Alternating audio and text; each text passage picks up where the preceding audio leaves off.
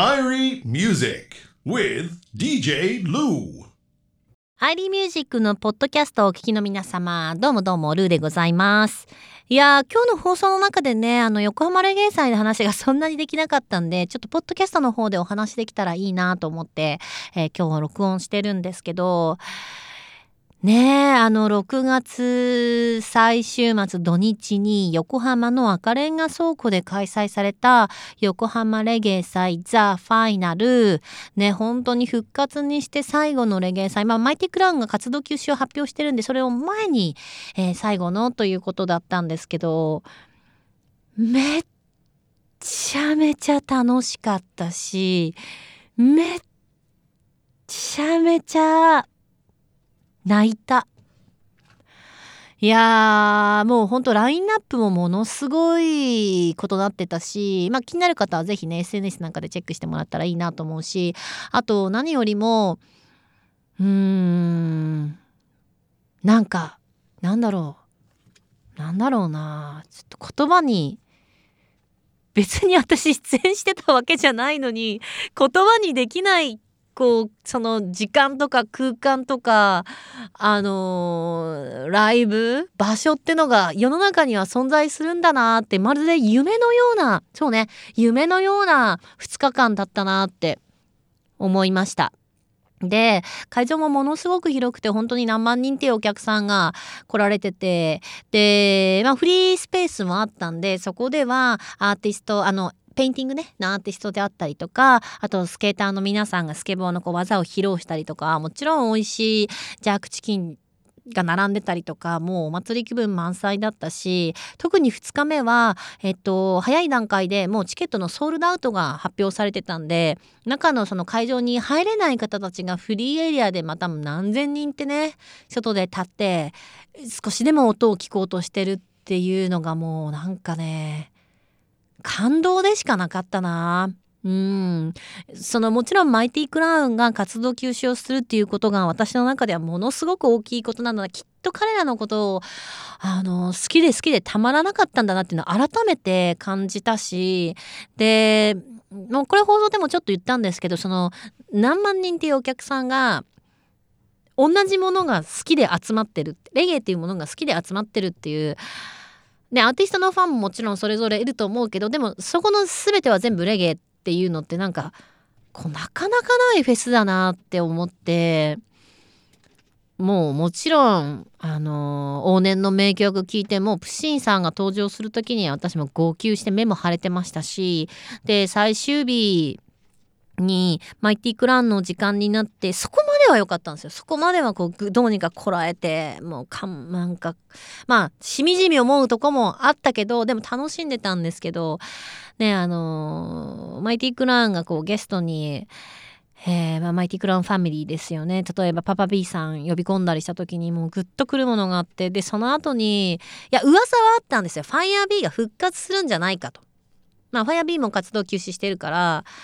でもそのファイヤー B がやっぱり最後出てきて彼らのショーを見た時にはもうねあの本当に周りの人も全員号泣、まあ、その中でも一番泣いてたと思うけど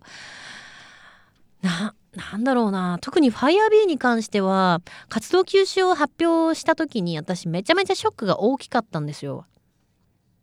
うん、もうあのこの仕事を始めてからずっと憧れでずっとお世話になっていたアーティストだったんででもちろんこう野外のフェスとかねライブでも MC させてもらったりあとはインタビューとかももう毎年毎年撮らせてもらってて。ね、活動休止が発表されて最後が私ね一緒だったのがね福岡ではサンセットライブが最後だったんですよね。でそこのステージで活動休止するけどって言って肩組んで「ワンダフルデイズルームおいで」とかって言ってもらって一緒に歌った時私ステージ上でももうちょっとこれ以上はうん、なんかこらえきらんなっていうぐらいグッとくるものがあったんですけどなんかそういうそのこのまあもちろん活動休止の時間はあるんですけど20年以上の時間っていうのが FIREB のファンになってからの時間っていうのがこう走馬灯のように頭の中を駆け巡ってもう本当に嬉しかったしこの会場のね同じ空気をみんなで吸えてよかったなっていうもう本当に最高。浸ってんなまだ。なかなか抜けんもう1週間ですよ1週間。疲れも3日ほど抜けなかったけどこのあの興奮っていうのも1週間経っても抜けないんだなって今こう喋りながら思ってますけどでもね一緒にいた仲間たちとはもういやー楽しかったねあれがどうだねこうだねってこれもずっと何ヶ月も話すんだろうなって思ってるんですけれどももうですよ。去年のねアイリーミュージック with ジムビームサマーフェス2022まあコロナ禍で本当にいろいろあの厳しい状況の中開催することができてたくさんの人に来ていただいてでみんなが笑顔でもちろんこっちからね本当にごめんなさい声出さないでってお願いとかもでも守ってくれてでその後のインスタとかメッセージとかいただくともうほんとみんながもう最高だったと余韻から抜けれないというようなあの話をたくさんいただいたんですよね。なんで、まあ、私はまだ横浜レゲエ祭の余韻から抜けれてませんが今年のアーリーミュージック with ジムウェイムサマーフェス2023はこれよりも皆さんにまあ、これよりもっていうのはちょっと語弊があるというか大きく言い過ぎたんででもそれぐらい楽しかったな行ってよかったな本当に最高だったなって思ってもらえるようなあの時間空間作れて作れたらいいなと思ってます。でそこには本当皆さんのね協力がめちゃめちゃ大事なんです。皆さんがマナー守ってくれたりとか、あの、アイリーな気持ちでね、えー、付き合っていただくと、参加していただくと、私たちももう自然と笑顔になるし、みんながそうなるんで、ぜひとも皆さん、8月4号6の3日間、中央公園で、ね、一緒に楽しい時間過ごせるの楽しみにしていますし、うん、なんか夏一番の思い出作れたらいいなってスタッフ一同思ってます。感謝でしかありません。なんでぜひとも、えー、新コーナーもね番組内では始まってますんでそちらもチェックしていただけると嬉しいなと思ってます。がぜやる気出た横浜レゲエ祭って。福岡でもまああの規模ではないけどでも似たような気持ちにはなってみんなに楽しい思い出作って帰っていただきたいなと思ってます。精一杯あのスタッフ一同頑張っていきたいと思ってます。やばいよもう。もうね寝れないのよ。あやばい愚痴が始まってきた。でももう寝れん日々が始まってきたともうこれ去年も言ったんですけど不安なんですよ。もう天気も不安。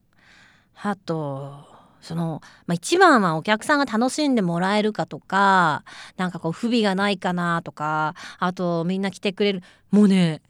本当にすごいよ去年のこの時期とかも、まあ、この時期もうちょっと後だったけど去年はね開催日が遅かったんで夢で見るんですよ。蓋開けたらお客さんが誰もいない光景が広がってたりとか3人とかね来ていただいて3人しかも私の知ってる友達が3人しかいない。でそれで手飛び起きてどうしようこれが現実になったらっていうような日々が今も私の中ではスタートしてますんでみんなぜひとも絶対行くよっていうようなリアクションをね 番組とか SNS でいただけるとちょっとだけ安心して寝れる日々が来ますんで何よりお願いいたします。でまたあの皆さんの、えー、告知の拡散なんかもぜひぜひお願いしたと思ってますのであのー、ポスターとか見かけたりとかあと SNS で、えー、ビジュアル見かけたらぜひともスクショとか撮ってみんな行こうよって誘ってもらえると嬉しいなと思っておりますんで何卒お願いします。寝れるかな？